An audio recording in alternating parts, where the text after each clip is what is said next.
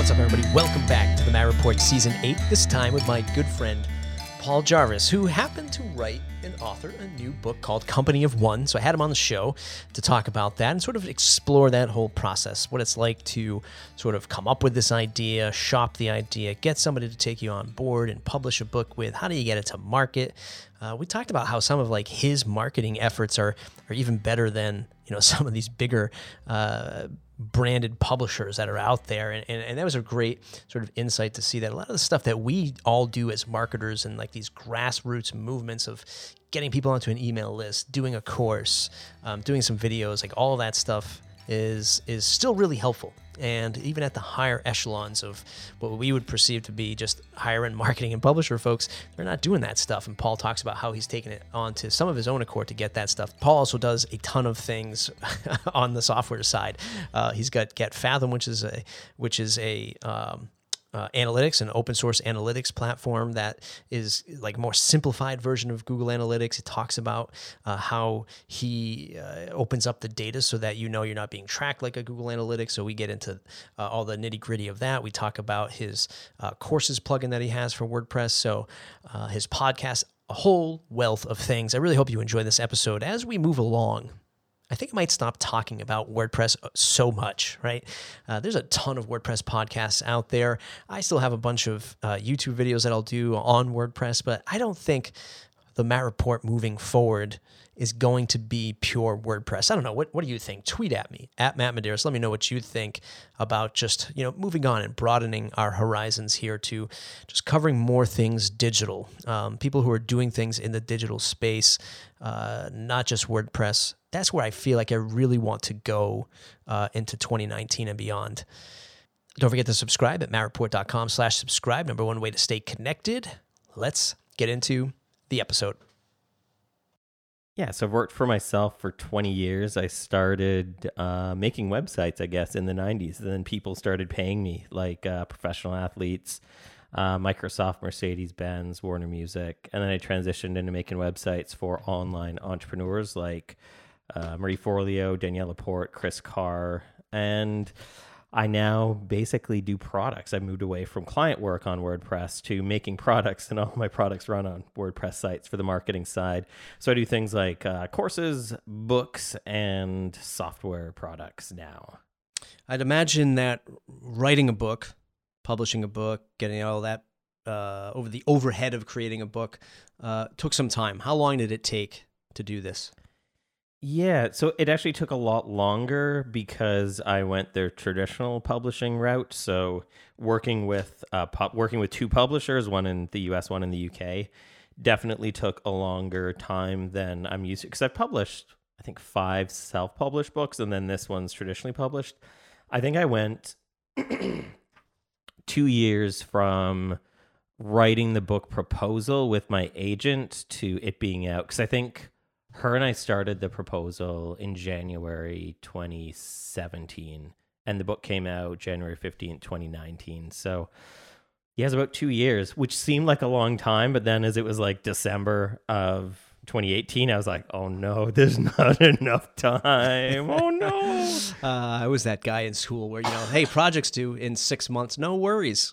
no worries. I've got plenty of time. Oh no. And then it was like day one, day, day you know 75 and i'm like i, I guess i should start this thing um, i asked the question because uh, i'm sure this is a heavy undertaking and i want to talk about it uh, deeper as we move on but a lot has changed in wordpress over this time have, have you been able to keep up while doing a book uh, and keep up with like everything else. You know, you go you go two weeks and all of a sudden uh, there's a new you know like JS framework and you have to kind of learn it all. uh, have you been able to keep up with everything while doing all of this?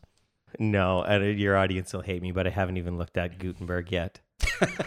like it's on my, like it is literally on my list, especially for the plugin that I sell. I need to like we need to make blocks for it.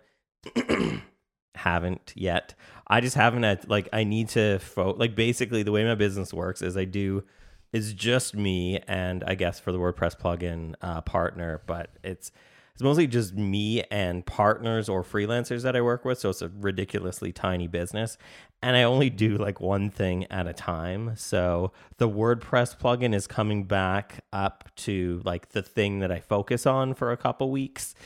But it's we're not at that point yet, so I no, I haven't been able to keep up, and it's I, I've wanted to, and I just have like dude, I've probably done about 130, 140 interviews in the last couple months. it's just Jesus. been my life has been very uh, overwhelmed with, with the with the book launch, but that'll that'll pass, mm-hmm. and then I can get back to other things. I need to work on another version of my analytics software as well, which also needs some needs some work. And I Oh, I have to update the WordPress plugin for you're giving you're adding to my to do list today, Matt, and I hate you. Yes, you're going to walk away from this uh, maybe quite quite saddened or stressful uh, before you began. And, I, and I'm actually also interested to learn more about the software product. Um, but you, you know, of, and let me just side note, sidebar here. Most of my audience will will actually be relieved you haven't touched Gutenberg yet, because a lot of folks uh, haven't uh, really taken too well to the concept, to the idea. Um, you know, obviously, a lot changed with the editing experience. It, it presumably made a boatload more work for folks who didn't necessarily want to learn more things around the holiday season. Um, but uh, you know, it's it sounds like the dust is settling a bit on that front. Um, I'm just curious to know if uh, uh, maybe how do you reintegrate yourself into the WordPress world? Like, is there something? Obviously, we've heard some of these tasks are a little bit overwhelming, but is there something out there that's that you're still scratching your head about? Like, boy, where am I even going to begin to dive back into the WordPress pool at this point? Yeah, I think for me, it, and it, this just seems to be the trend. I mean, this is like old man internet shaking his fist at everything. Mm-hmm. But like I remember I love starting sentences like this. I remember in the good old days of web development when it was like front end was HTML, CSS, maybe like a smattering of JavaScript, like pre jQuery even. So a smattering of that. And then back end was like PHP, CGI, like a couple that like it wasn't very many things. And now it's like oh, I gotta like compile my CSS and I've got to have like a pre-process. Like there's just all of this stuff. Like it feels like development has gotten so much more complicated. Even like even WordPress, like making blocks. Like I just I've only quickly looked at it, so I'm don't know what I'm talking about. But like I've been theming and doing plugin stuff for a long time, just like PHP. Like I can basically write a, a, theme from scratch and then I just Google like, oh, I need what's that function? I just look it up and now it seems like it's a lot more complicated. Yeah. But I also feel like it's kind of good. Like I don't know if it's entirely good because I haven't done it yet, but I just look at all of these like page layout builders, and because I sell a plugin that a lot of people buy that use page layout builders, and I won't name any by name, but a lot of them are really not good or not well coded or affect metadata in my plugin and it's not their plugin it's my plugin. So i have to support page builders and layout builders that people aren't paying me for. And so i just feel like if there's going to be like a path forward that seems smart. That seems like it'll reduce the amount of support i'll have to do for a plugin that i sell that has nothing to do with page layouts. Like it's literally just adding buttons to courses so students can mark lessons as complete or not in a WordPress course. So that has nothing to do with building a, a like a, a page layout, but all of these plugins and there's so many of them and I basically have to know how all of them work. And it's like, oh, if Gutenberg can just like take care of this and reduce the level of support I have to do, I will actually be happy. I know I have to learn it still, but like I will be happy if that's the case. Yeah, uh, you know, I th- think that is some, something that WordPress itself is uh, it sorely needs to compete against you know the alternatives out there and, and even the you know the, the word I've been highlighting for years now is experience. And mm-hmm. it's the experience of a user uh, uh, experiencing wordpress and it's it's either through your product right? Maybe somebody stumbles across your your plugin like wow like uh, this is great. I, I, now I, have I've found the, the icing on the cake here. I'm gonna i'm definitely to invest in this wordpress thing. This buttons everything up for me.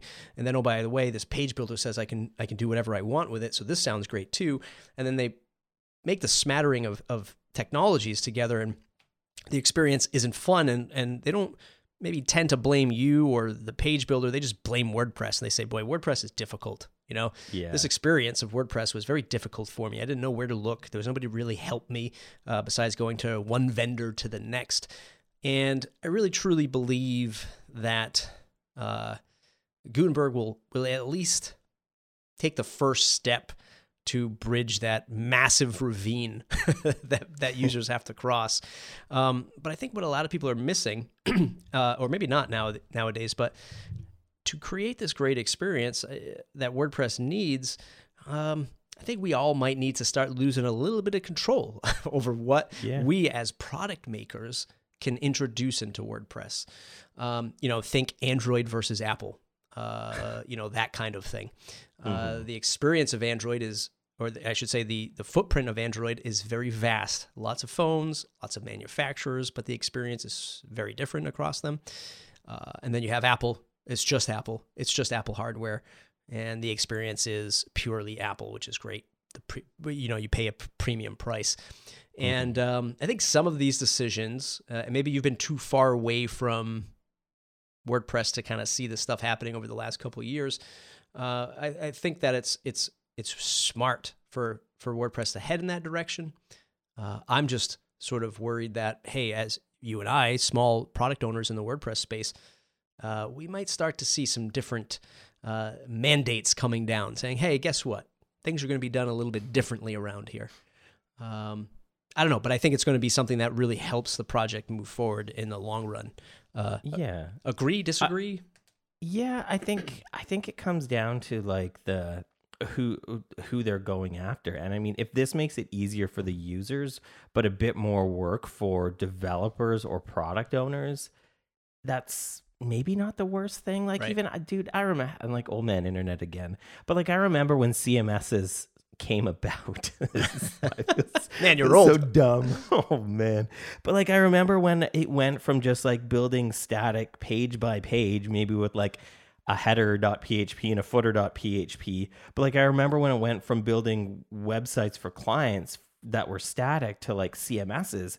And so many internet professionals were like, I'm gonna be out of a job. I'm gonna be out of a job. I'm like, why? Like, no, you're not. like this, that's that's not how it works. I think that if we, yeah, like it, it the, the the people that we're making the money off of are the end users, and we want the experience to be good. And if, like you were saying, like if they have to install like one less plugin to get the ability to be able to make things look the way they want it. Like we have to go so far on our plugin site to say like we don't our plugin isn't supported with the following uh, layout builders because they ruin our plugin. We can't support it. And i hate having to say like it doesn't work with this and it doesn't work with that when i would rather like i wish it would and i wish i could support that. And if it was just like are just if you have an online course and it's in WordPress and you can use our plugin, I wish it was that easy. And I hope that it moves towards that for sure. publishing company of well, actually no before let me let me let me just step take one step back before we we talk about uh, some of the pieces i enjoyed about this book um, talk to me about the stats project that you have or company product that you have where the heck is Yeah. it how has it been uh, and how do you plan to uh, approach it or tackle it in 2019 if you can sum that up in 30 seconds that'd be amazing so the, just yes, kidding. exactly. So the product is called Fathom Analytics, Yep. and the basic premise is that uh, there's two problems with Google Analytics. The first is it's too complicated, and Fathom is a single screen. It's a single dashboard. It gives you far less data, but just as useful data. And the second issue is that Google is an advertising company where we are the product because we don't pay for their product. And so every time, I think Google Analytics is installed on like 20, 25% of websites online, or they have 20 to 25% of websites online have some kind of Google script on their site, meaning that Google can see not only what your site is doing, but what the people who go to your site are doing, Right. which is scary. So Fathom, do you know who number Like- two is uh, no, because number two is probably so tiny. Well, let me tell you, it's jet. Oh, it's okay. it's Jetpack. so it's our friends at Automattic collecting stats. But go ahead, Yeah. continue. So the, the the second issue that's really interesting. I didn't know that. Um, the second issue is that we want to give we don't feel like analytics requires giving up personal information. So Mm-hmm. the way that Fathom works is it's aggregate data. So we don't show you any information about any individual person who comes to the site or does things. We just say like these are the top pages, these are the top refers, this is the bounce rate without collecting any IP address, country, location, demographic information. So it's all like GDPR, e-privacy, e-cookie compliant. And it, it just seems like a nicer way to do stats. Actually, does does Jetpack collect any personal data? You're going to learn a lot today because there was a recent release on Okay. all of the stats, or excuse me, all of the data points, or at least I'd, I'd imagine what they've, um, you know, what they've made visible uh, to us. Uh, I'll try to dig up the link and send it to you after the show. Um, but they're doing some questionable things like replicating your entire site, or at least the content and the structure of it on their own servers, even after you remove the product. Uh, apparently, uh, uh, clones of your site are still lingering around uh, the Jetpack uh, uh, archives. So, kind of Huh. interesting stuff. That is. That kind of reminds me of how AMP works, where AMP Mhm. pages Mhm. rank higher in Google, but the it, the content is served from Google, not you. So it's like, what are we? What are we? What are we willing to trade? Right. Right. And so, yeah, Fathom. Just the, the the the quick roadmap is we launched it as a free product, so it's on GitHub. Um, it did really well. Like it was number two on Product Hunt, number two on Hacker News for a long time. Um, people really liked it, and then we launched a paid version. And the paid version, it kind of works like WordPress, where if you want the free version, it's open source. You just grab it, install it, set it up yourself. If you want the paid version, you pay a tiny bit of money. We host it, and maintain it for you. And I, I would imagine out of all of the things that you do, like, do you look at this one as like this is this is the end game? I I, know I don't want I don't really like to use that phrase for you in particular, but in- in terms of like a product, a piece of software, like this to me, it it, it sounds like the the big the big tuna in the room. Like this thing could be pretty big and, and pretty powerful, and uh, you know not only grow really well and earn lots of money, but also take a lot of time uh, and energy to run something like this as it scales. Yeah, it's funny. So you mentioned time. So the WordPress plugin that I sell, WP Complete, that has probably 20 to 30 support requests a week and it does low four figures a month in terms of revenue. Fathom does just slightly less revenue, but it has maybe one or two support requests a month Hmm. and half of those are just feature asks. Hmm. So it requires almost n- it requires almost no support which is great because it doesn't do anything. Like it it literally gives you a few stats which i think are important stats. You could you install the code on your site or you install a wordpress plugin and just put in the like your user code and then it adds the code to your footer automatically. And we don't really want our plan isn't to add a ton of features to it. Like our plan is to keep it simple and like it's simple now it only tracks a few things. We're adding events and users. Hmm. and i can't think of what else we'd be adding this year. So it's going to be very it's going to be very small in terms of a feature set. And the growth of it has been decent but uh, entirely organic and we're actually pretty happy Yeah. with where it's at. So yeah i mean it could turn out to be something huge but it's not like if it does scale in that way, it also shouldn't, I would assume, scale a ton in terms of like, oh, we need to hire like eight more people. Right. It'd be like, eh, if we if we brought on like another thousand users, we may need like a part time support person. Yeah. Yeah. Yeah.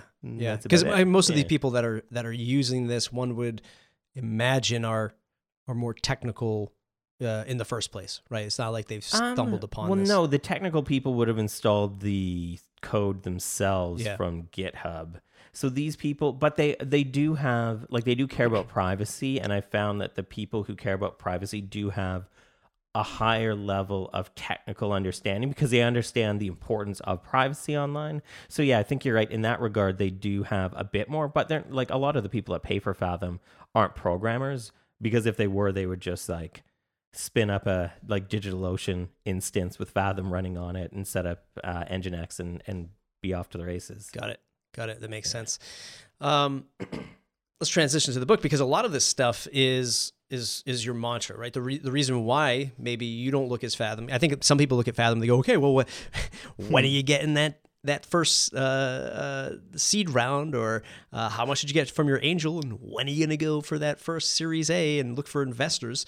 Um, I think many people look at that from the outside and as a natural next step. I know a lot of folks um, that I've talked to in the past uh, look at that, and I guess that's okay for them not okay for you or just not the route you want to go for this type of product.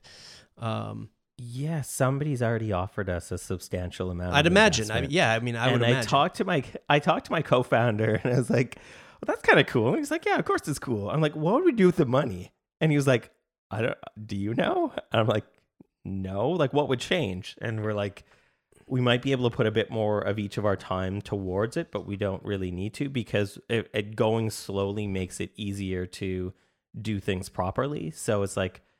I- It wouldn't make any difference. So why would we give up some control of our company just for a bit of money that we don't need? yeah, right, Which is kind of the per- which is the thesis of the book. right, right.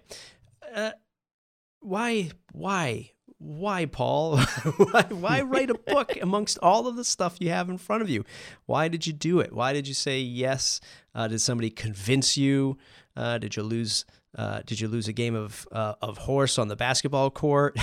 Why did you decide to go into this uh, heavy investment? I, I would imagine both mentally and uh, physically ch- to get a book out uh, amongst all of the other things that you're doing.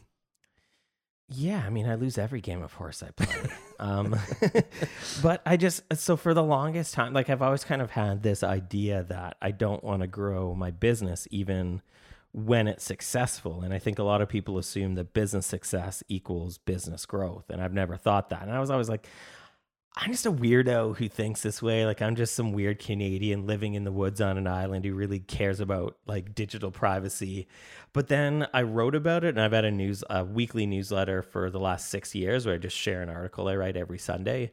And so I wrote about it. I think the article was called, and this was like two and a half years ago. And I wrote an article, and I think I called it something like "Why I Don't Care About Growth." And I was just like, I'm just going to explain my weird take on business.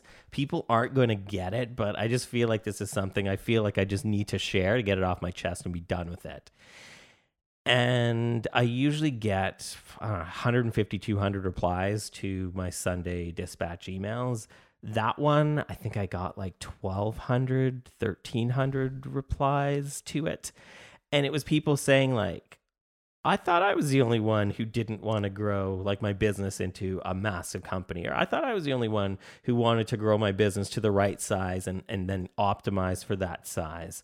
And I was like, wow, there's there's like a lot of people who feel this way. And then I was like, I'm just gonna go find like I'm just gonna go look for a book that talks about this, and then I can just like tell people to go read that.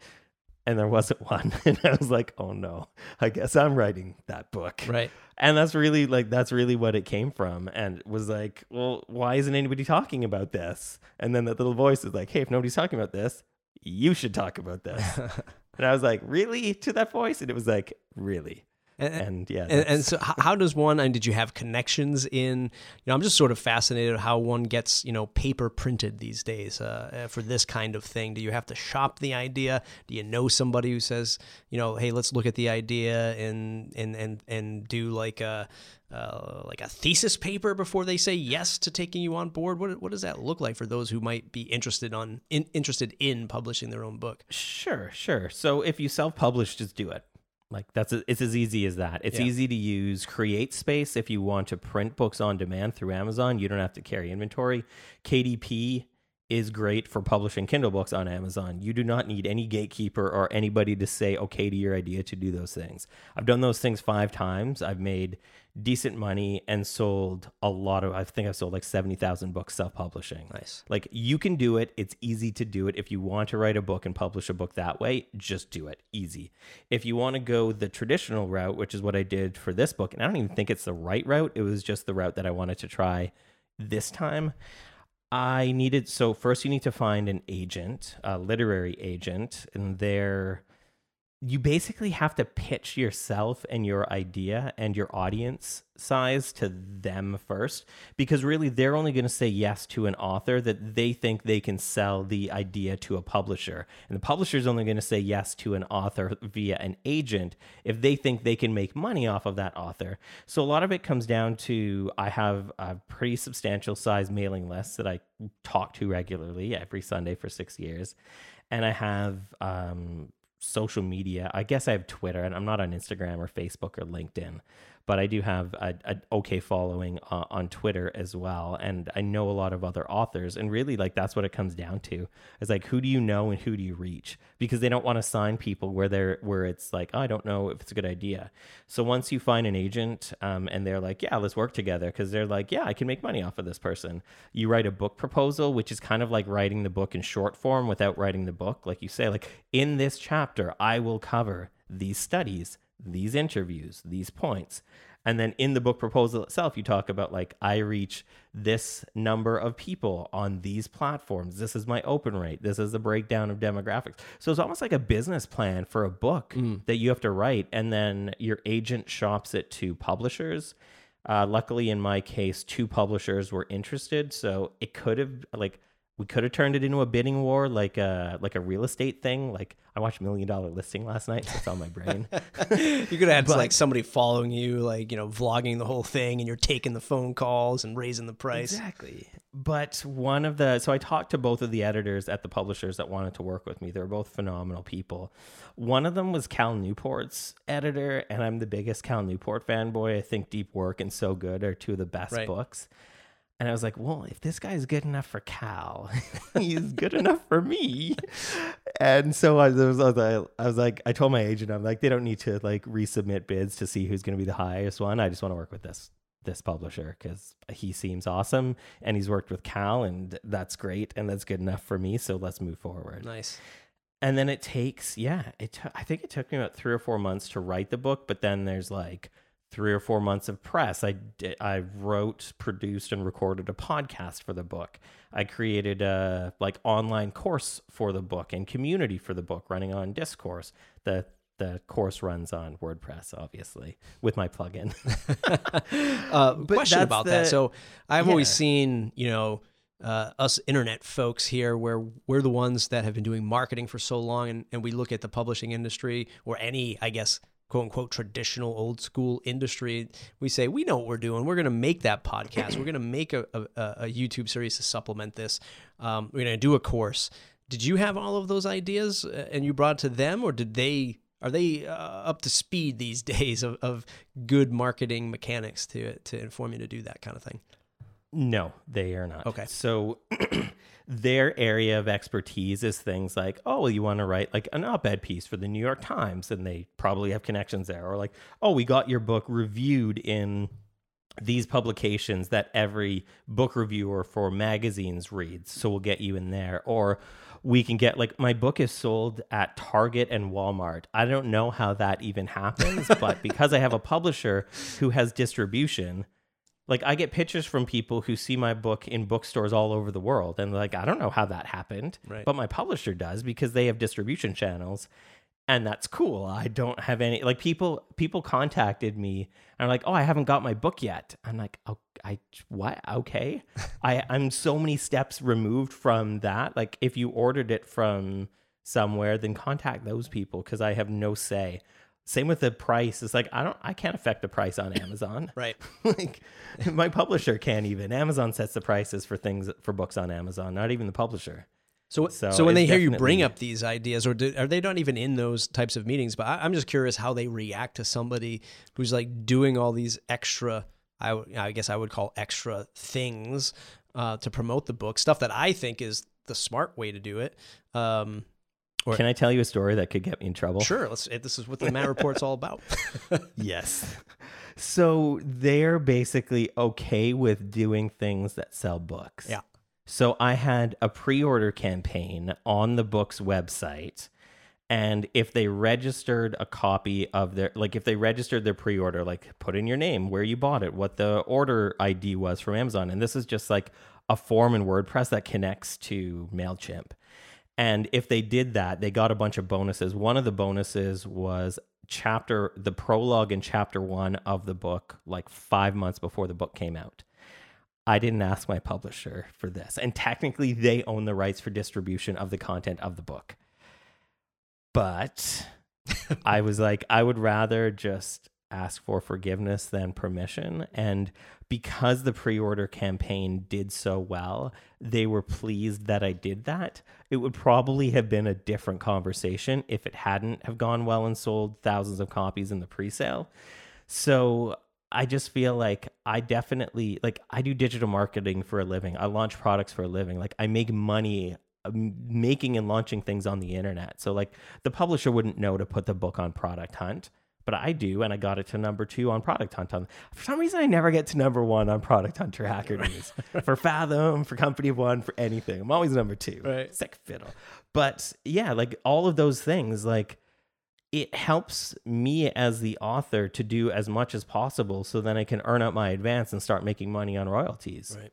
Right. Like that's the that's that's that's what I want to do. This is a product. I want to make money off the product. I already pre-made money by getting in advance, but I want to earn that out and start making money off of the books as soon as possible.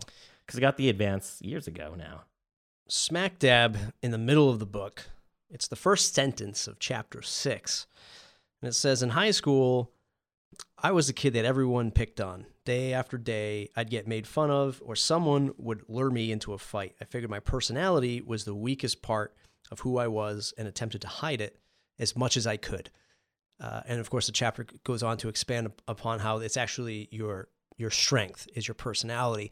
Um, there, that sentence just like really impacted me because number one, like I was always the short, fat kid in high school. I wasn't necessarily picked on. I was sort of like somewhere in the middle kind of thing. I certainly wasn't going out and playing sports with any of my friends.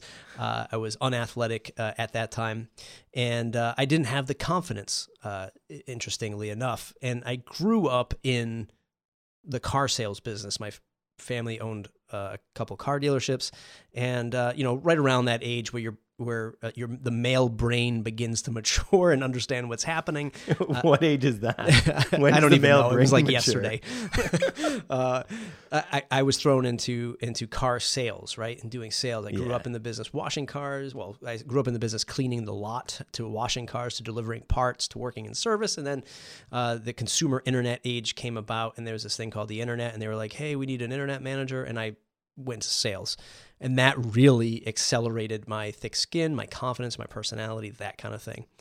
Um, I think this is such like personality and people being afraid to do things and doubting themselves is like 90% of you know starting a business you know aside from the product uh, aside yep. from legal and accounting it's like you have to own who you are why you're doing it um, those are things that can't be replicated as easy. Right. Like right. somebody could look at my WordPress plugin for courses and be like, I could code that. Right.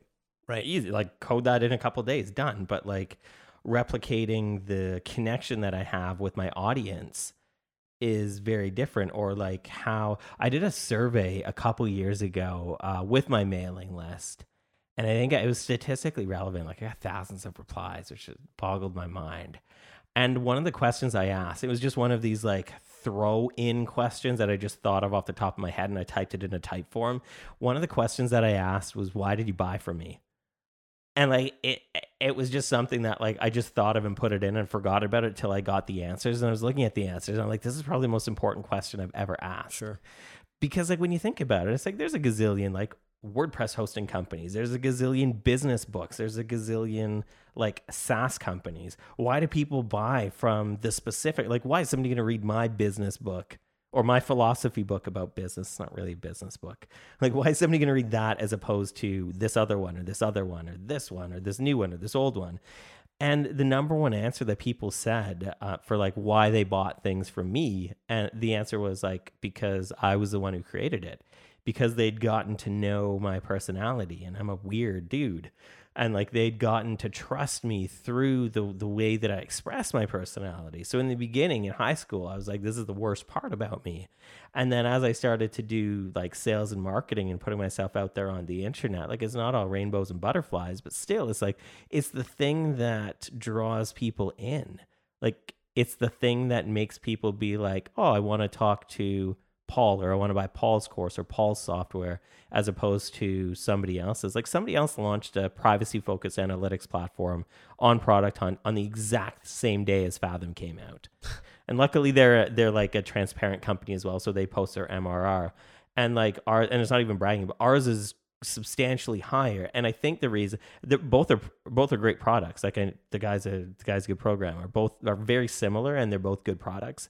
But because I had an audience of people that I had built a relationship with and built trust with and shared my personality with, more of those people bought it than just like random looky loos on on Product Hunter Hacker News. So you get to the end of this run, you publish the book, you do 3,000 interviews, you appear on the Ellen show. I'm on the Ellen show right now. Oh, this is great. Let's say hi. Um, at the end of the day, when the dust settles, it, when you take that deep breath, sit back and say, "Yeah, this this was a success." What does that look like in your eyes? Success of this book uh, in the once once all of the calm uh, comes into play. Yeah, I mean, it looks like me sitting by a pool in Palm Springs, not working, to be honest. Like that's what. It, but like, really, man, like I just like the the reason I wrote the book is because I think that, and it's a shame that some people are put off from starting a business or or making a product or doing something in business because they're like, well business looks like this one thing or like a business leader looks like this one type of person or like if i'm to start a business i don't want to like have offices and employees and so maybe i shouldn't. Like maybe i just shouldn't start. Maybe i shouldn't do this. And i think it's a shame if we're putting people off of entrepreneurialism before they even start because we're giving them this like one track this rapid growth or like you got to be like a dominant a type personality instead of some weird dude covered in tattoos who likes pet rats. Like me like i want people to see that there are options in business. Like i run my business like no other business and tons of people do that. It might not get all of the press on like techcrunch but like i still make a great living. I still have a comfortable life for myself and my family and like it's doable to do things the way that you want to do them. If it's your business you should be able to make the decisions and the rules and, and, and set the boundaries and i think that like if people come away from if people come away from like knowing that that's the case then i'll be happy i don't care if it's five people 500 people whatever as long as it's enough people to just get me to palm springs in front of a pool it doesn't even matter what size whatever pool, whatever that. GoFundMe looks like. Exactly. Yeah. So like if if a couple people, if enough people read that and, and get that lesson from it, I'll be stoked. That's a success. Book is called Company of One. It's written by our friend talking to us today, Paul Jarvis. Uh, it's got two different book covers in the U.S. and in the U.K. Am I correct? Yeah, different publishers. Different- They don't like each other's art, Ah, so they make new designs. I didn't even know this going in. Because I'm like, why is it? Because people keep, they're like, well, which book should I buy? I'm like, it's the same content. Haven't you I ever didn't heard the write phrase? two books.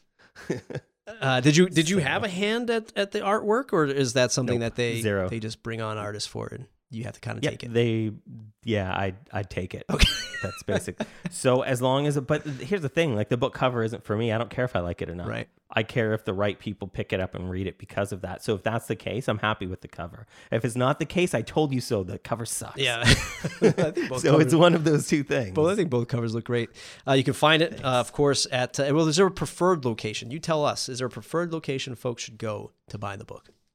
Of one.co has a list of all the places that you can get it. well a list of most of the places you can get it or if you like to support indie bookstores go find it there it should be there and if not they can get a copy of it for you quickly Paul, I wish you all of the success in the world. I hope you do end up, uh, you know, down uh, on the beach overlooking your successes. Uh, where can folks find you to say thanks? uh my newsletter uh, pjrvs.com Sunday dispatches or on Twitter pjrvs. It's mostly sarcasm tweets. You're you've been warned. It's mostly sarcasm tweets to you. I was just gonna say. Not. Sometimes I just reply to those emails, and I'm just like, it's like seven in the morning. I'm just waking up, and I'm like, let me just throw him a curveball, see if he's awake. sure enough, he is. Oh, thanks everybody for listening to this episode. Thanks, Paul, for joining us. It's mattreport.com, mattreport.com slash subscribe to join the mailing list. Number one way to stay connected. If you want to leave us a five star review in iTunes, that'd be great. I'm trying to beat out this guy called Paul Jarvis. He's also in iTunes. I'm trying to get more five stars than him. Let's see if we can make it happen. We'll see you in the next episode.